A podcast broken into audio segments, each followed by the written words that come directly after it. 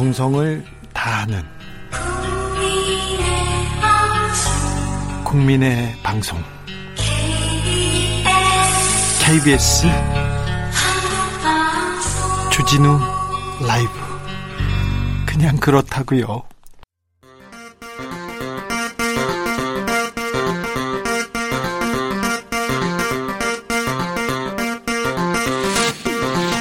주진우 라이브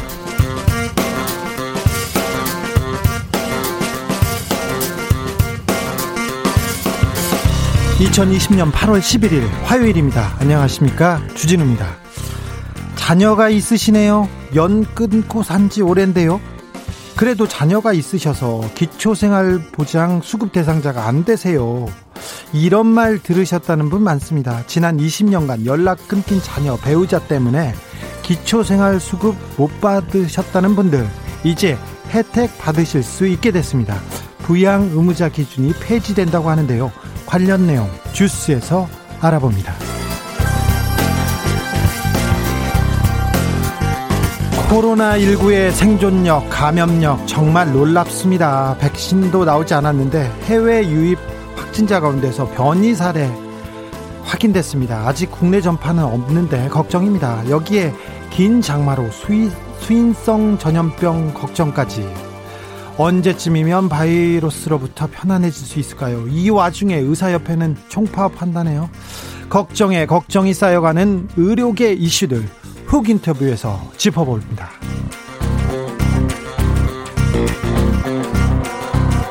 매일 반복되는 검찰 갈등 언제부터 우리가 검찰 인사에 이토록 관심이 많았을까요? 검찰 뉴스의 홍수 피해 심각합니다. 검사장 인사 후폭풍 후 공수처 출범 또 어떻게 되는지 초지일검에서 다뤄보겠습니다. 나비처럼 날아 벌처럼 쏜다. 여기는 주진우 라이브입니다.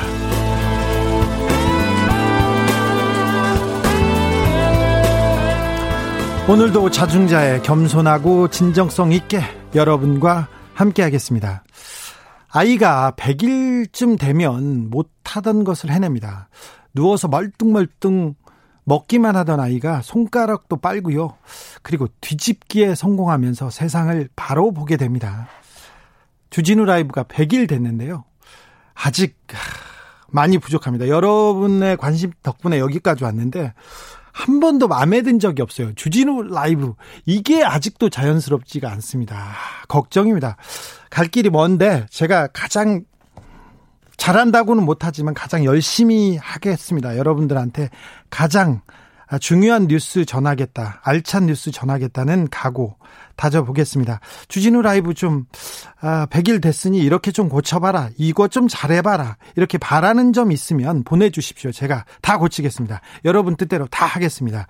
어, 샵9730 짧은 문자는 50원, 긴 문자는 100원입니다. 콩으로 보내시면 무료입니다. 아, 앞부분 이렇게 정리하는 것도 이렇게 걱정이 되는데, 네. 내일부터는 더 잘하겠습니다. 그럼 오늘 순서 시작하겠습니다.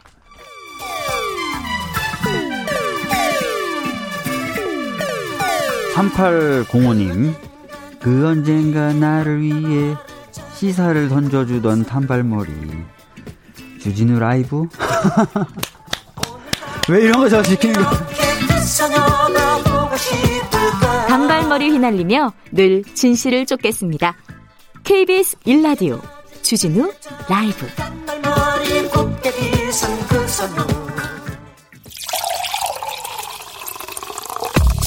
진짜 중요한 뉴스만 쭉 뽑아냈습니다. 줄 라이브가 뽑은 오늘의 뉴스 주스. 시사인 임지영 기자 안녕하세요. 안녕하세요. 제가 100일 됐는데요. 네, 축하드립니다. 아, 축하할 일은 아닌 것 같고요. 청취자분들께서 고치라는 게 있었어요. 제가 사실 이걸 넘길 때 침을 묻혔어요. 근데 아. 저도 몰랐는데 침 묻힌다 코로나 시대 고쳐라 해서 지금 고쳤습니다, 제가. 고쳤습니다. 잘하셨습니다. 네. 네. 조성빈님, 주라이브 100일 축하드려요. 이젠 덜 더듬어요. 네. 더듬, 더듬. 버퍼링으로 이렇게 이어가는 방송입니다. 8318님, 라이브 발음 시원하게 한번 해주세요. 라이브, 이거 잘 안 됩니다. 아, 아무튼 좀 잘 부탁드리겠습니다. 제가 좀 부족하니까 그 나오시는 분들이 더 잘해야 돼요. 저도 버벅거려 가지고요. 그러면 안 됩니다. 네, 열심히 하겠습니다. 네. 그동안 사정이 어려워도 직계 가족이 있다면서 기초생활보장 받지 못하는 분들 정말 많았다고 합니다. 그런데 이제 받을 수 있는 길이 열렸다고 합니다. 네, 말씀하신 대로 지금까지는 그 재산이나 소득이 낮은데도 직계 가족이 있으면 기초생활보장 수급자 혜택을 받을 수가 없었습니다. 예. 부양의무자 제도 때문이죠. 서류상으로만 관계가 남아 있고 서로 교류가 없거나 서로 부양할 수 없는 형편인데도 그 선정 대상에서 제외된 거죠. 이런 가족이 정말 많다고 합니다. 네, 없애야 한다는 지적이 꾸준히 있어 왔는데요.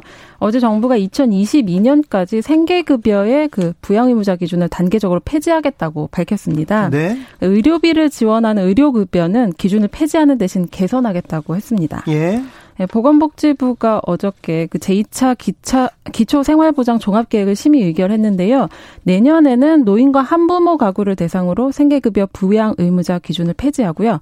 2022년에는 그 외 가구 전체를 대상으로 기준을 없앨 계획입니다. 예. 예외는 있는데요. 부양 의무자가 연소득 1억 원 또는 부동산 9억 원 초과 재산을 가진 경우입니다. 네. 복지부는 이번 조치로 그 약 18만 가구 26만 명이 급여를 새로 지원받을 것으로 추산했습니다. 의료 급여에서도 좀 약간 혜택의 폭이 넓어진다면서요? 네, 기준이 완화되는데요. 2019년부터 이미 부양의무자 가구에 그 중증 장애인이 있는 경우에 이어서 2022년부터는 기초연금 수급 노인이 있을 때도 부양의무자 기준 적용받지 않습니다. 네. 네, 문재인 정부는 부양 의무자 기준 폐지를 국정 과제로 내걸었는데요. 주요 급여 가운데 교육과 주거 부문에서만 전면 폐지된 상태입니다. 네. 빈곤층의 생계 보장을 위한 기초생활 보장제도의 가장 큰 축은 생계 급여 부문인데요. 여기서 이제 진전을 이뤘지만 전면 폐지는 사실상 달성하기 어려울 것으로 보입니다. 이게 대통령 공약이었는데요. 하나씩 하나씩 그 이뤄가는 과정이 보입니다. 음, 생계급여 부분은 아직 어렵다는 대목도 좀 눈여겨봐야 될 것 같습니다. 부동산 시장을 감독하는 기구도 만들어질 것 같습니다. 네, 어제 문재인 대통령이 청와대에서 주재한 수석 보좌관 회의에서 우리도 주택을 투기의 대상이 아니라 주거 복지의 대상으로 변화시켜 가야 한다면서 대책의 실효성을 위해서 필요할 시 부동산 시장 감독기구 설치도 검토하겠다고 말했습니다. 정부 차원의 부동산 감독 기구 설치가 언급된 건 이번이 처음인데요. 비슷한 기구가 있긴 했습니다. 근데 규모가 작아요. 어, 뭐 대통령이 말했으니까 이제 좀 크게 만들어서 집중적으로 하려는 모양새입니다. 네, 국토부가 2월부터 1차관 직속으로 13명 직원과 함께 부동산 시장 불법 행위 대응반을 만들어서 이제 13명이면 대... 조금 뭐 정보 수집하고 분석 조금 했겠죠. 네, 그렇게 대응하고 있었는데요. 어, 현 정부의 부동산 핵심 법안이 통과된 만큼 이제는 실행과 감독에 집중하려는 모양새입니다. 예. 예 감독 기구는 금융감독원처럼 부동시장, 부동산 시장에서 일어나는 편법 증여나 탈세, 또 집값 담합 등 거래를 조사할 수 있을 것으로 전망되고요. 아, 이날 문재인 대통령은 종합대 그 부동산 종합 대책의 효과가 서서히 나타나고 있다고도 말했는데요. 중저가 1주택 보유자의 재산세 경감 대책도 언급했습니다. 10월 중에 관련 대책 나올 것으로 보입니다. 편법 증여, 탈세, 불법 전매, 집값 담합. 이거 사실 하루에 100건씩 찾을 수 있을 것 같아요. 저도 저 제 저한테 보내도. 근데 전문가들이 가면 더 할 수 있겠죠. 이 관계 당국이 이 부동산으로 돈 벌고 투기하는 사람들 잡을 수 있습니다. 그러니까 조금 더 좀 노력해 주십시오. 노력하셔야 됩니다. 지금까지 너무 부족했습니다. 정말 부족했어요. 사회복지법인 대한불교 조계종에서 나눔의 집 후원금을 받았는데요. 받았는데 아, 대부분 대부분 다른 데다 쓰신 것 같아요. 이 부분이. 네, 후원금 운용 논란을 빚었죠. 나눔의 집이 5년 동안 88억 원의 후원금을 모집했는데 88억 원을 벌어 그 받아 벌어들였는데요. 네, 위안부 피해 할머니들에게는 2억 원만 쓴 것으로 밝혀졌습니다. 88억 원을 받았는데 2억 원만 피해 할머니들한테 썼다고요? 네, 나머지 금액은 할머니들에게 직접 사용한 게 아니라 땅을 사는 데 쓰거나 건물을 짓기 위해 쌓아둔 것으로 드러났습니다. 네. 5월이었죠. 나눔의 집 직원들의 내부 고발 내용과 일치하는 결과입니다. 송기춘 나눔의 집 민관 합동조사단 공동단장이 오늘 조사 결과를 발표했습니다. 조사단에 따르면 그 나눔의 집은 2015년부터 5년간 약 88억 원을 모금했는데요. 그러니까 후원금 홍보도 하고 여러 기관에 후원 요청 공문도 발송했습니다. 원래는 천만 원 이상 기부금품을 모집하려면 등록청에 등록을 해야 되는데 이것도 하지 않았고요. 후원한 돈은 나눔의 집 시설이 아니라 운영법인 계좌에 입금됐습니다. 어, 사단법 사회복지법인 대한불교 조계종이면 조계종인가요? 네, 조계종 네, 조계종에서 스님들이 지금 돈을 있습니다. 받아가지고 다른 데서 썼다고요? 네, 그 양로 시설로 보낸 금액이 2억 원에 불과했는데요. 이마저도 시설 운영을 위한 간접 경비가 대부분이었습니다. 네. 어떻게 썼는지 제가 좀 더 취재해가지고 또 알려드리겠습니다. 스님들이 잘 썼어야 되는 스님들이 이거 어 계산 잘 못하시는 스님들 많습니다. 그리고 돈 함부로 쓰는 스님들 많은데요. 제가 스님들 취재 오랜만에 나서야 될 것 같습니다. 이 부분 제가 자세히 알려드리겠습니다. 스님 그러시면 안 돼요. 예? 스님 석가모니 믿으세요. 이렇게는 얘기는 못 하겠고요. 아니 다- 염불보다 잿밥에 관심이 많으셔가지고 제가 다음 소식으로 아, 네. 알겠습니다. 제 스님들 취재도 제가 가겠습니다. 제가 주, 여기에서 주진우 라이브에서 목사님들 얘기를 많이 했는데 스님들 비리가 나와서 제가 좀 조금 흥분했습니다. 자제하겠습니다. 국방부가 앞으로 5년 동안 어떻게 국방 계획을 짜겠다고 발표했습니다. 근데 한국형 아이언돔 이게 뭐예요? 네, 국방부가 어저께 2021년부터 5년까지 국방 중기 계획을 수립했는데요.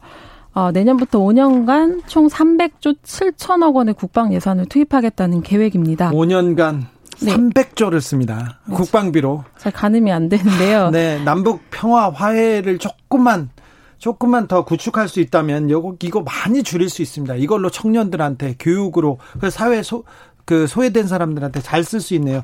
5년간 300조를 쓰는데 어디에다 쓴답니까? 네, 말씀하신 한국형 아이언돔 구축을 위한 개발에도 착수합니다. 그 여러 장소에서 유도탄 발사대를 설치해서 그 북한의 핵심 전력이죠. 장사 정포가 날아오면 그 포탄을 요격하는 이스라엘 무기 체계를 뜻합니다. 4천 톤급 잠수함 건조도 추진되는데요. 핵잠수함 만든다면서요? 네, 잠수함의 경우 기존 디지, 디젤 엔진이 아니라 원자력 엔진이 탑재될 가능성이 제기됐습니다. 정확히 핵 잠수함이라고 말하지는 않았는데요. 아무래도 그 개발 가능성을 시사한 것으로 해석 풀이되고 있습니다. 네. 어, 국방부가 연평균 5%에서 6% 이상 이렇게 증가합니다.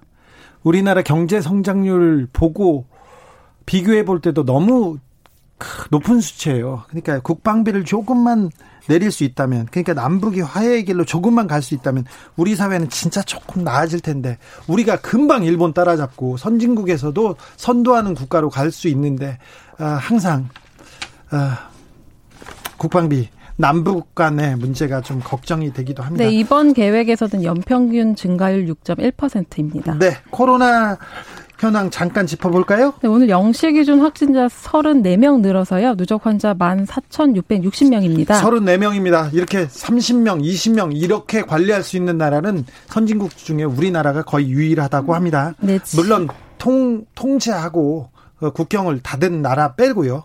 자, 요즘 언론에서 유튜브 뒷광고 얘기 계속 나오고 있는데 뒷광고가 뭡니까? 시청자들에게 광고나 협찬 사실을 숨기고 예. 자신이 직접 구매하거나 사용하는 물건처럼 영상을 찍는 걸 말합니다. 아, 내가 이거 써봤는데 너무 좋아요. 그런데 뒤에서 돈을 받고 있었다 이거죠? 네, 협찬 받았으면 받았다고 이야기하거나 표기하는 걸 보시기도 했을 텐데요. 네. 많은 유명 유튜버가 이런 표기나 알림 없이 광고를 받아왔다는 겁니다. 네. 지난달에 유명 스타일리스트죠. 한혜연 씨와 가수 강민경 씨가 본인의 유튜브 채널에서 별 도의 표기 없이 간접 제품 광고를 했다는 사실이 알려져서 사과를 했습니다. 예. 네, 이후 줄줄이 사과와 하차가 이어졌는데요. 한 예. 유튜버의 폭로로 그 먹방 유튜버로 유명, 유명한 양팡, 문복희, 쯔양 등이 사과했습니다. 예.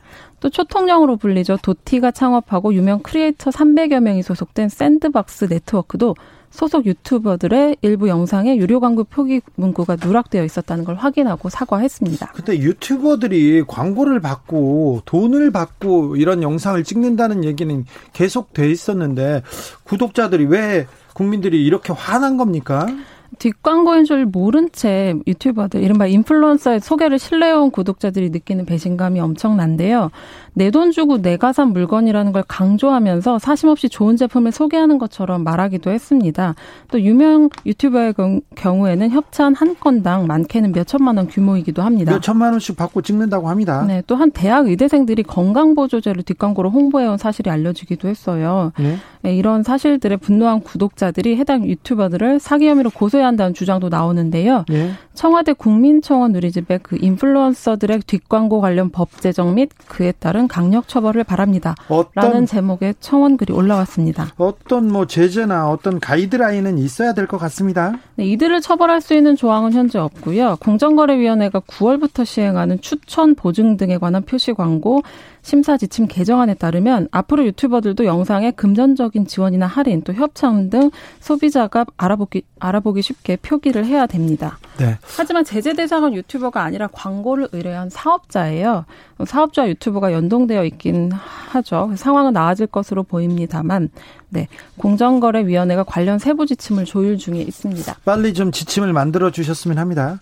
어제 삼성, 삼성전자 이사회 의장이었던 이상훈 씨가 풀려났다는 소식 전해드렸는데요. 어, 노조 와해한 혐의로 구속됐었거든요. 어떤 내용이죠? 네, 삼성전자 자회사인 삼성전자 서비스 노조를 와해한 혐의로 법정 구속됐던 이상훈 전 삼성전자 이사회 의장이 그러니까 항소심에서 무죄를 받아 선고받아서 풀려난 사건입니다. 문건이 있었고 증거가 있었고 또 증인들이 나왔었는데요. 네, 노조 와해 관여했다는 정황을 보여주는 문건이 있는데 이 문건이 위법하게 수집된 증거라고 재판부가 판단했기 때문입니다. 위법하게요? 어떤 내용이죠? 네, 이전 의장은 삼성전자 경영지원실장 당시 노조와의 전략을 지시하고 보고받은 혐의를 받고 있는데요. 이명박 전 대통령의 다스 관련 소송비를 삼성이 대납했다는 의혹을 수사하는 과정에서 이 사실이 알려졌습니다. 여기 압수수색을 나갔다가 이 그 노조와의 관련된 장부나 자료들을 압수한 거죠. 네.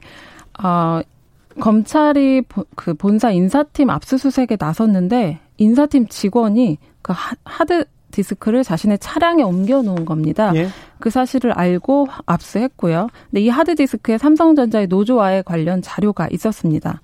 검찰이 이를 근거로 추가 압수수색을 벌여서 이전 의장이 보고받고 다른 임직원들과 공모했다는 문건까지 확보했습니다. 네. 1심은 유죄를 선고했는데 항소심에서 뒤집어졌습니다. 서울고법 형사 3부는 압수물이 입던 삼, 삼성전자 본사 인사팀 사무실이나 압수물이 옮겨진 장소는 1차 압수수색 영장에 적힌 수색 검증 장소에 해당하지 않는다면서 핵심 물증의 증거 능력을 인정하지 않았습니다.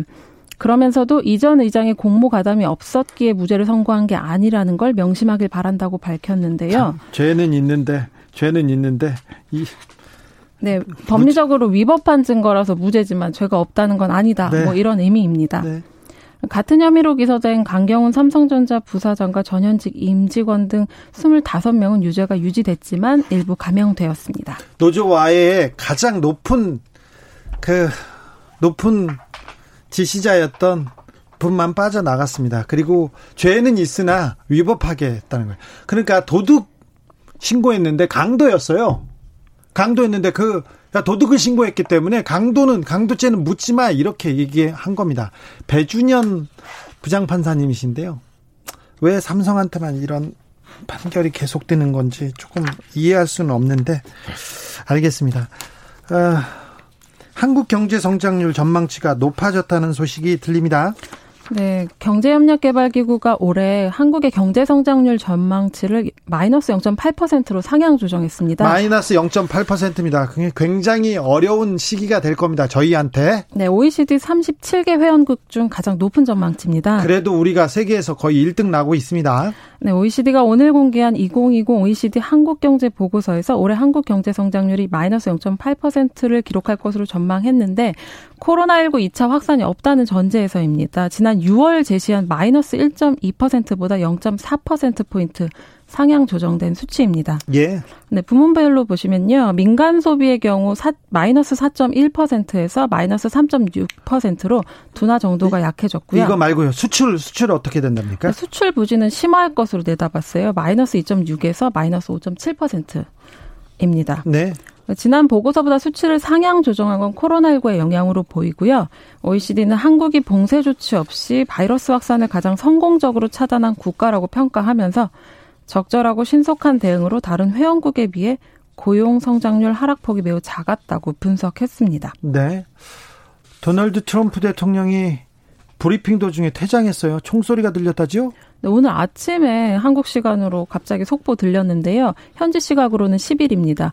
미국 워싱턴 백악관 건물 밖에서 총격이 벌어져서 도널드 트럼프 미국 대통령이 브리핑 도중에 돌연 퇴장하는 사건이 벌어졌습니다. 어떤 사건이었습니까? 네, 트럼프 대통령이 코로나19 언론 브리핑에 참석해 모두 발언을 읽어내려가는 중이었는데요. 3분 만에 백악관 비밀 경호국 호위를 받아서 브리핑장을 떠났다고 합니다. 아니 그러니까 누가 누가 총을 쏘았나요? 네, 실제 총, 다시 돌아와서 브리핑 재개했는데요. 트럼프 대통령 설명에 따르면 실제 총격이 있었고 누군가가 병원으로 옮겨졌고 어, 그 사람은 비밀 경호국에 의해 총을 맞은 것으로 보인다 이렇게 말했습니다. 테러 위협이 있었나 뭐 이 내용은 지금 수사 중인가요? 나왔나요? 네, 수사 당국이 용의자 범행 동기에 대해서 파악 중이라고 합니다. 네, 주스 임지영 기자 함께했습니다. 감사합니다. 감사합니다. 이경주님이 죄는 있지만이 도대체 무슨 말이죠? 죄가 있으면 그냥 있는 거지. 유독 삼성 판결에는 꼭 그 말이 붙네요. 죄는 있지만 그러네요. 음, 중앙재난안전대책본부에서 알려드립니다.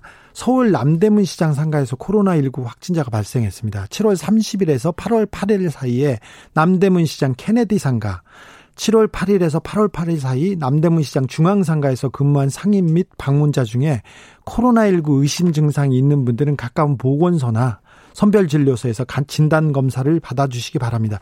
그러니까 7월 말에서 8월 초까지 남대문 상가 가신 분들 체크해 주셔야 됩니다. 이거 중요한 부분입니다. 시장에서 크게 번지는 일이 전 세계적으로 있었어요. 아, 이 사, 상황은 이재갑 선생님한테 좀 자세하게 물어보겠습니다. 교통정보센터 다녀올까요? 정현정 씨. 주진우 라이브.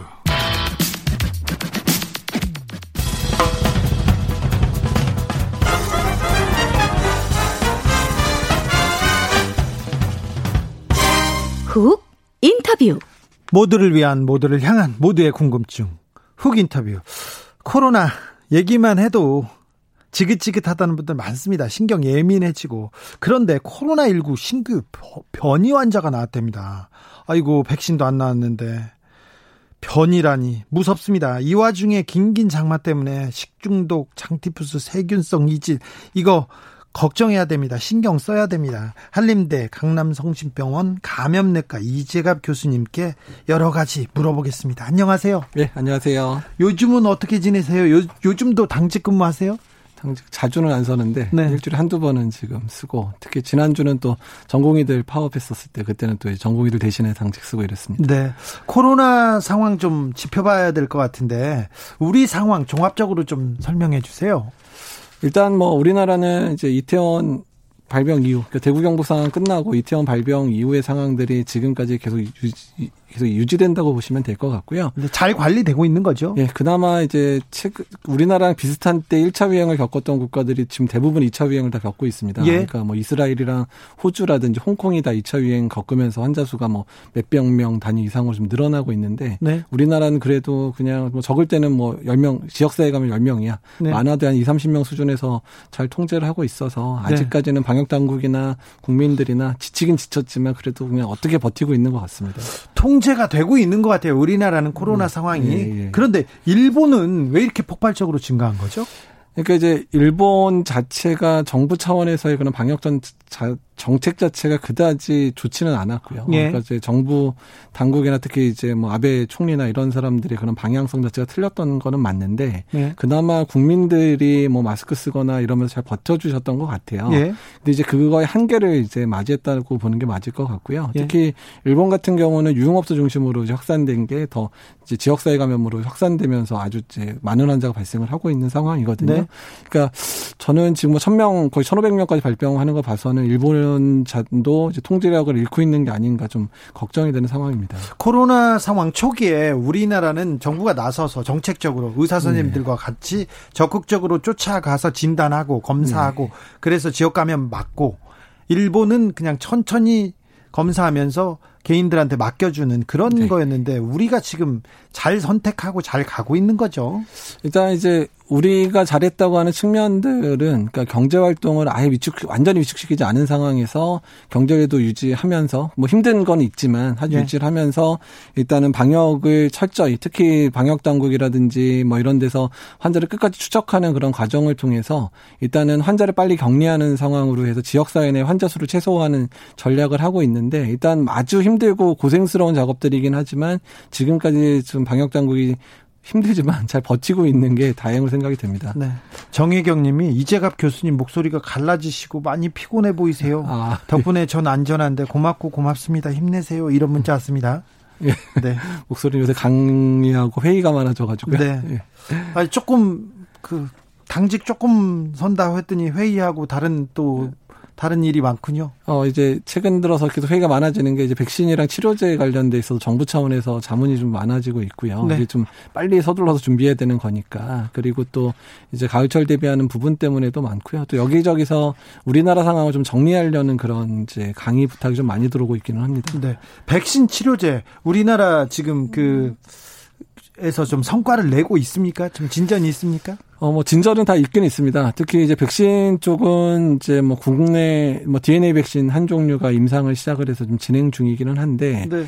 다만 DNA 백신 자체에 대한 우리나라 인프라가 별로 없어서 이제 생산까지 가려면 상당 기간 시간이 걸릴 것 같고요. 그 다음에 다른 한쪽 이제 항원 단백질 이제 복합체로 만드는 그런 좀 가장 클래식하지만 가장 안전하고 효과가 좋을 것 같은 백신은 이제 동물 시험 단계에 들어가 있거든요. 네. 그게 빨리 지나야 내년 말이나 돼야지 임상이 끝날 수 있을 것 같아서 내년 말이요? 예, 예. 그래서 우리나라 백신이 그러니까 차곡차곡 열심히 하고 있기는 하지만 아직 조금 전반적으로는 속도가 다른 국가의 속도를 좀 못 따라가고 있는 건 맞긴 맞습니다. 아, 그렇습니까? 좀 안타깝습니다. 네.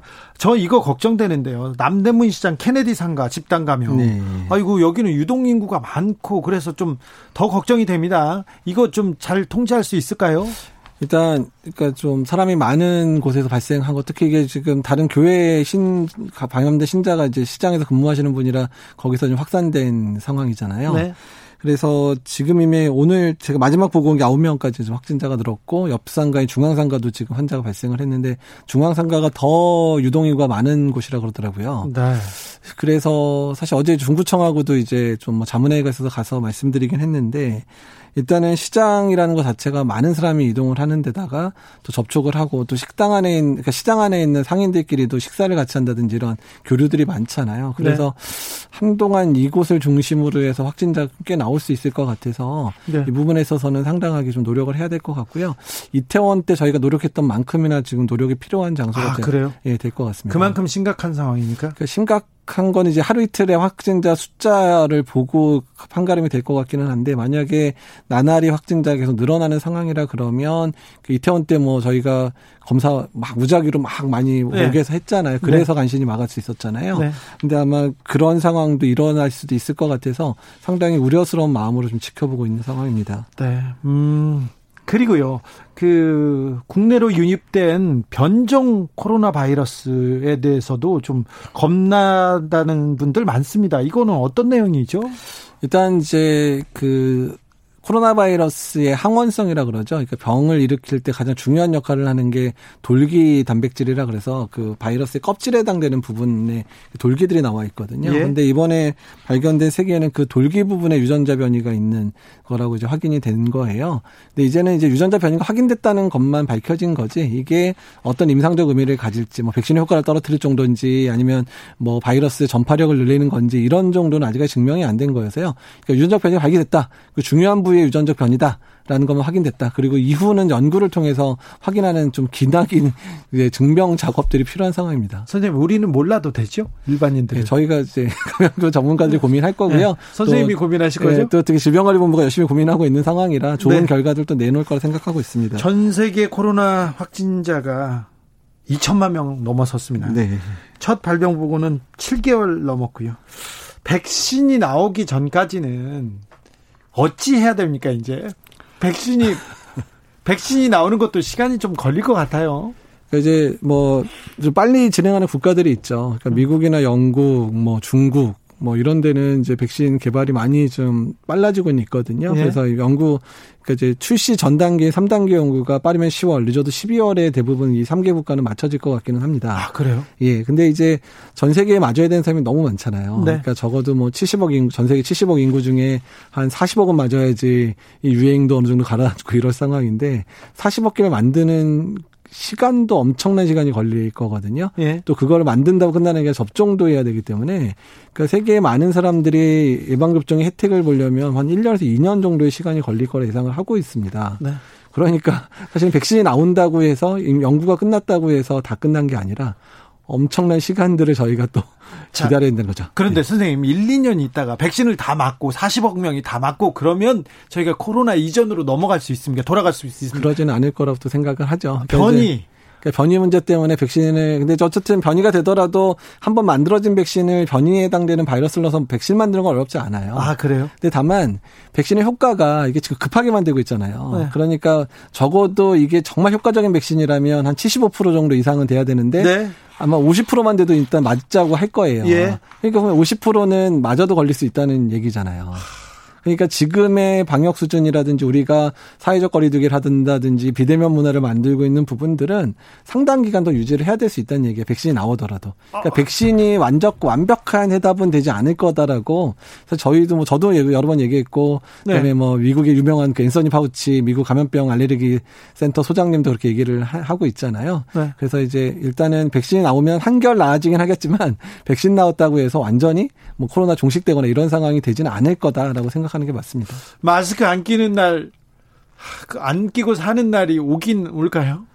오긴 오겠죠. 오긴 올까요? 그러니까 뭐 그래도 몇 년은 지금 필요한 거죠. 그러니까 뭐 최소한 2, 3년 정도 생각을 하고 있고 그러면 그래서 백신이 어느 정도 효과를 보기 시작하면 코로나 바이러스가 겨울철에 유행하는 바이러스로 아마 토착화될 가능성이 높으니까 네. 여름이나 봄은 좀 잘 지내다가 겨울에는 마스크 쓰고 다니고 뭐 이런 상황이 몇 년 이후에 올 거라고 그냥 긍정적으로 그냥 생각을 하려고 하고 있습니다. 자, 그러면요. 외국 여행이나 외국 출장을 갈 수 있는 시간은 언제쯤 예상하세요? 그러니까 뭐 비즈니스나 아니면 공공 업무나 이런 거는 어느 정도 백신 나오고 안정이 되면 조금씩 조금씩 열릴 건데요. 우리가 네. 자유롭게 정말 코로나 이전처럼 마음만 먹으면 어디든 갈 수 있었던 그런 상황은 뭐 어차피 그것도 한 2, 3년 이상 걸릴 거라고 계획을 하고 계셔야 돼서 이 코로나 때문에 생기는 이런 우울함들을 달랠 뭔가 좀 다른 색다른 방법들은 계속 찾아보셔야 될 것 같습니다. 네. 윤카카님이 슬프다 얘기하는데 선생님 만나서 반갑고 좋은데요. 네. 얘기할수록 슬퍼집니다.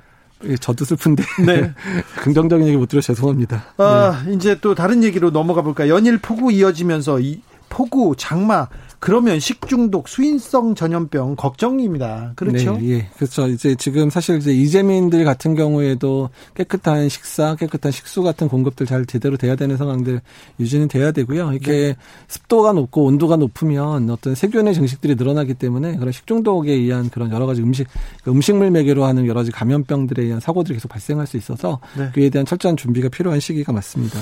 어, 선생님 생각해 보면 건강 걱정됩니다. 코로나 때문에 이게 피로 누적 심각한 심각한 상태입니다. 7개월 동안 잠도 제대로 못 자고 건강이 버텨주나 이렇게 걱정되는데 네. 선생님 건강 괜찮으시죠? 건강은 괜찮습니다. 근데 자꾸 배가 나와서 네? 이제 운동 빨리 시작을 해야 되지 않을까. 다른 네. 의료진들이나 의료기관 좀 잘 버티고 있습니까? 어, 우리는 시스템으로 또 지원으로 버티는 게 아니라 의료인들의 네. 희생으로 여기까지 지금 억지로 억지로 막고 있는 것 같아요. 네, 맞습니다. 이제 방역 당국도 많이 힘들어 가고 있고 의료기관들도 네. 힘들어서 그래서 이제 저희가 뭐 방역 당국에서도 제시를 하고 있고 의료기관들 제시하고 있는데 그러니까 상시적으로 이제 앞으로 코로나 상황 1, 2년 이상 갈 거니까 그러니까 이제 일반적인 진료 범위 안으로 이제 코로나 진료를 포함을 해야 된다. 네, 일상적으로 이제 대비해야 될 대비를 해야 되고 네. 그다음에 그거에 맞추려면 그렇다고 해서 뭐 그냥 그냥 환자 그냥 보겠다 뭐 아무나 걸려 이렇게 할 수는 없는 상황이니까 안전하게 볼 수 있는 체제를 만들려면 그에 해당되는 의료진도 더 필요하고 요. 그다음에 그에 대한 지원도 더 필요하고 네. 그다음 재정적인 지원도 더 필요하거든요. 그러니까 이 부분에 있어서 어떻게 그 부분을 이제 나누어서 짊어질 건지에 대한 고민이 필요한 상황이거든요. 예. 그래서 정부 차원에서도 뭐 의료기관들이 그런 이제 안전하게 진료볼 수 있는 시스템들을 만들어주는 측면들도 노력을 해야 되고 의료기관들도 환자를 안전하게 볼 수 있는 여러 가지 지침이라든지 이런 것들을 개정 작업들을 해야 되는 상황이라 앞으로 2, 3개월이 그런 거를 해야 되는 아주 중요한 시기라고 생각이 됩니다. 네, 네.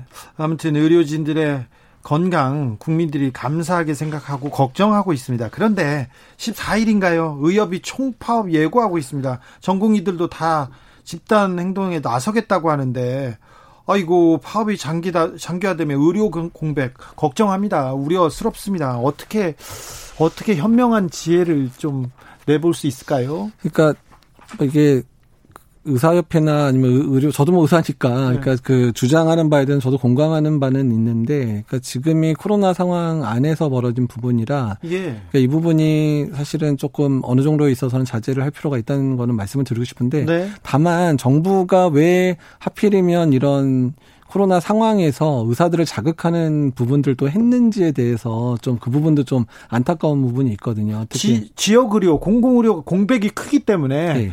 어, 지역 의사, 공공 의료 의사들을 더 공급하겠다. 이게 이게 자극한 겁니까? 그러니까 이제 제가 말씀드리고 싶은 부분은 그 얘기는 이제 정부에서 계속 하던 얘기지만, 네.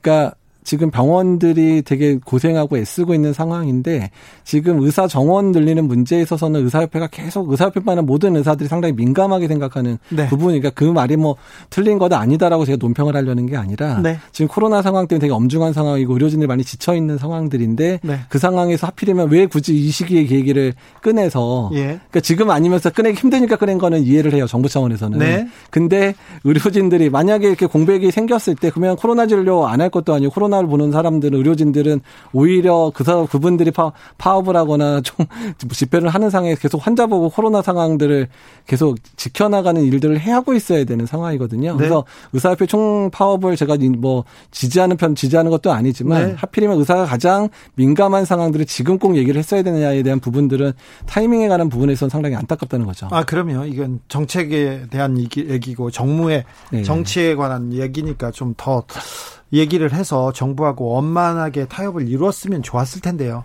그런데 어, 의료 총파업, 의협의 총파업이 현실화되면 코로나19 대비 그리고 일반 의료 차질 이 걱정됩니다.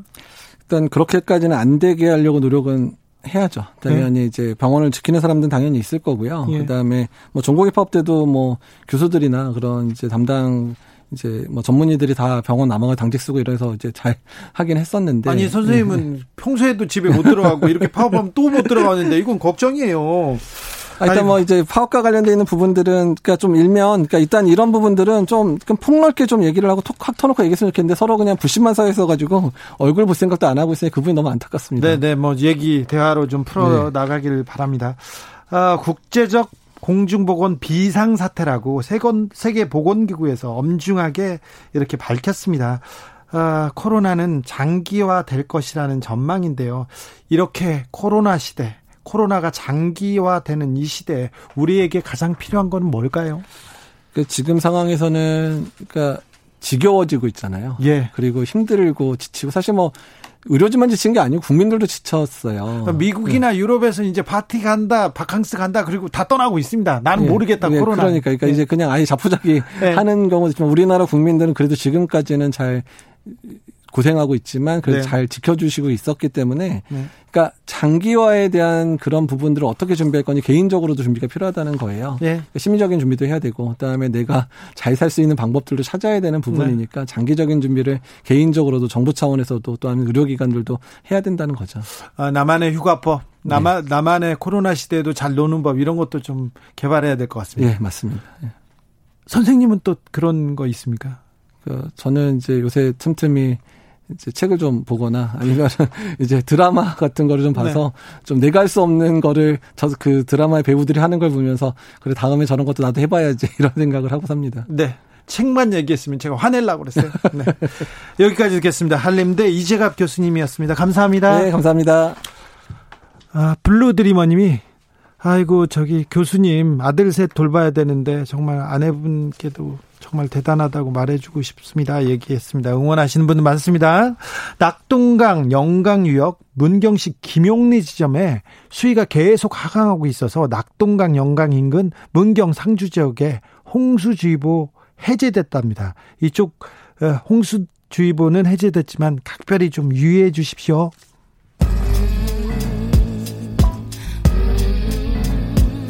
나비처럼 날아 벌처럼 쏜다. 주진우 라이브.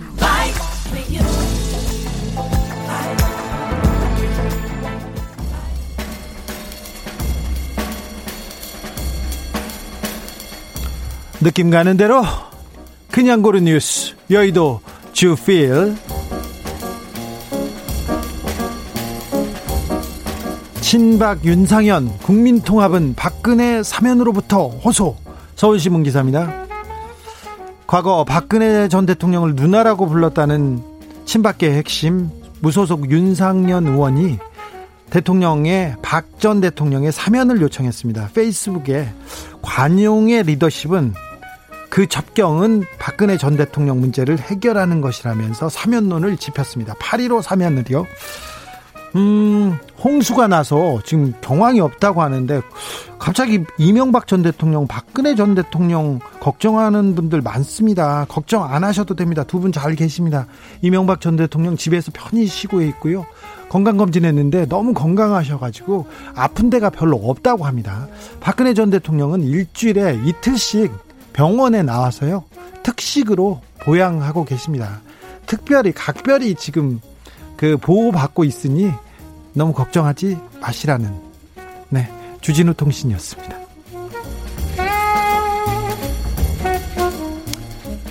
신생아 낙상 사고 은폐한 분당 차병원 의사들 2심에서도 실형 연합뉴스 기사입니다.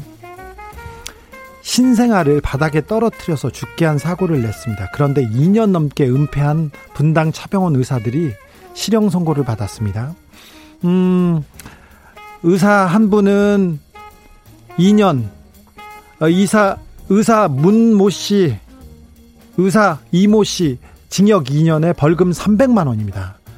아, 실제로, 실제로 그 아이를 떨어뜨려 가지고 그 아이를 숨지게 했던 의사는 금고 1년, 집행유예 2년 했습니다. 그러니까 어, 징역형을 감옥에 가지 않았어요. 그런데 이 두 의사는 낙상 사고가 났는데 수술 기록부를 누락하고 결국 아이가 병사한 것처럼 그 서류를 조작했던 분만 지금 징역 2년 벌금 300만 원 받았습니다.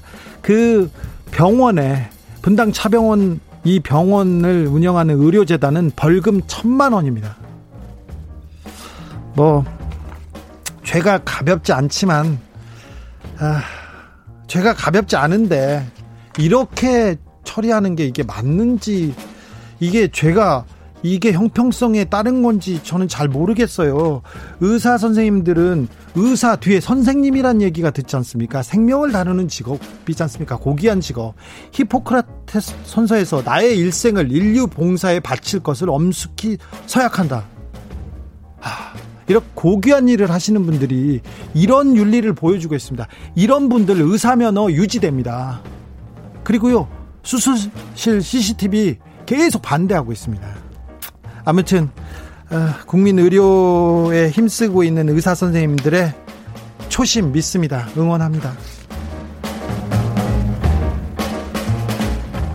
백지신문도 산다. 지미라이 구속에 회사주가 되레 344% 폭등 중앙일보 기사입니다. 홍콩 소식인데요. 중국 정부의 비판적인 매체 빙과일보 창업자 지미라이가 홍콩 보안법 위반 혐의로 체포됐습니다. 그랬더니 홍콩 내에서 자발적인 신문 구독 캠페인 막 벌어졌고요. 주식 사기 운동 벌어져 가지고 주가가 폭등했다는 얘기입니다. 어, 유신 정권 때 박, 박정희 정권 때 유신 정권 때 동아일보가 광고 탄압 사태가 있었을 때 국민들이 백지 광고를 내서 응원했던 적이 있었습니다. 아, 박근혜 정권 때 저, 저, 저에 대한 구속영장이 청구됐는데요. 시사인 응원 메시지 오고 구독 운동이 일어났습니다. 그래서 시사인 구성원들 사장을 비롯해서 제가 구속되기를 바라는 사람들이 많더라고요. 눈치가 아 이상한 분들 많았다는 그런 얘기입니다. 모리셔스 해안 기름 범벅 좌초된 일본 선박서 줄줄 JTBC 기사인데요. 신혼여행지 인기가 높은 곳이 있습니다. 아프리카의 모리셔스라는 해안이 있는데요. 에메랄드빛 바다가 굉장히 유명한 곳인데요. 바다가 잿빛이 됐습니다. 일본 화물선이 좌초되면서 기름이 나왔거든요. 기름이 너무 많이 나와서 이 생태계가 위협을 받고 있다고 합니다. 아, 총리가 지금 긴급 삼, 긴급 상황이라면서 배가 반으로 쪼개질 가능성이 있다면서 추가 유칠 가능성에 전전긍긍하고 있습니다. 근데 이 사고가 난진 게 지난달 25일이에요. 그런데 일본 정부에서는 오늘인가요? 10일 이제서야 방제 전문가를 몇 명 파견했다고 합니다. 이제서야 일본이.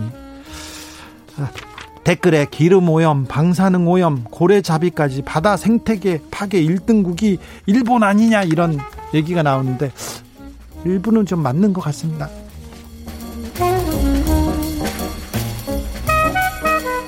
기상청 못 믿겠다. 노르웨이 예보 찾는 기상망명족. 중앙일보 기사인데요. 요새 비가 많이 왔잖아요. 올해 왔는데 기상청에 대한 불신이 좀 커지면서 해외 사이트에서 국내 날씨를 확인하는 이른바 기상망명족이 늘고 있다고 합니다. 아, 중부지방에 어, 그 장마가 시작돼서 49일간 비가 오고 있습니다. 기상청이 7월 중순에서 8월 초까지 장마가 끝나면 폭염이 온다, 무더위가 절정에 이를 것으로 전망했는데 아직도 아직도 일주일 넘게 비가 온다고 하니 아, 걱정이 돼서 이렇게 저기 저렇게 찾아본다고 합니다. 그런데 우리나라 기상청 예보 수준이 전 세계에서 손꼽히는 그 정도 수준이라고 합니다. 그런데 정말 많이 못 맞춰요. 잘 못 맞춰요, 요새. 그 정도로 기상 이변, 기상 위기, 기후 위기라는 얘기입니다. 그러니까 우리가 아, 지구의 이 기상 기후 이 위기에 뭘 할 것인지도 조금 생각해 봐야 될 것 같습니다.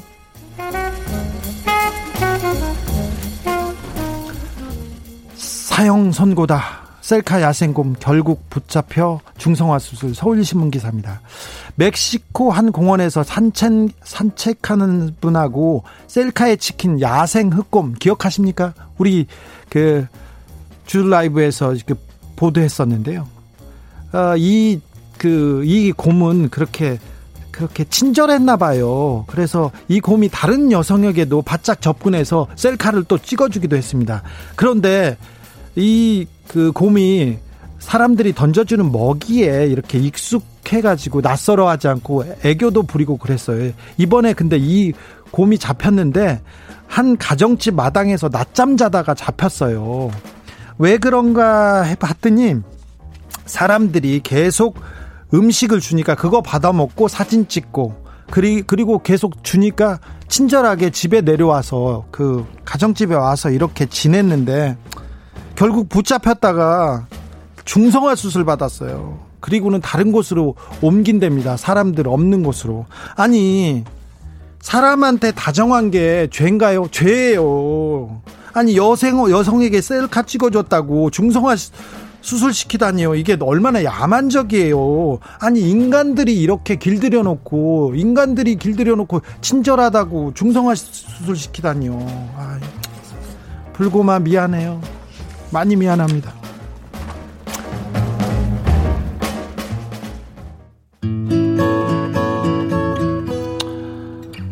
아, 남근님이 지구 망친 건 생각도 안 하고 기상청 탓만 네 그렇습니다. 저희가 기후 위기에 대해서 더 한번 심각하게 고민해야 될 때가 온 것 같습니다. 양양 이상순이 부른 같이 살자 들으면서 저는 잠시 쉬었다가 6시에 돌아오겠습니다. 작은 시냇물 같이 춤을 추자 갈대들아 바람에 맞춰 같이 안고 살자. 이 조그만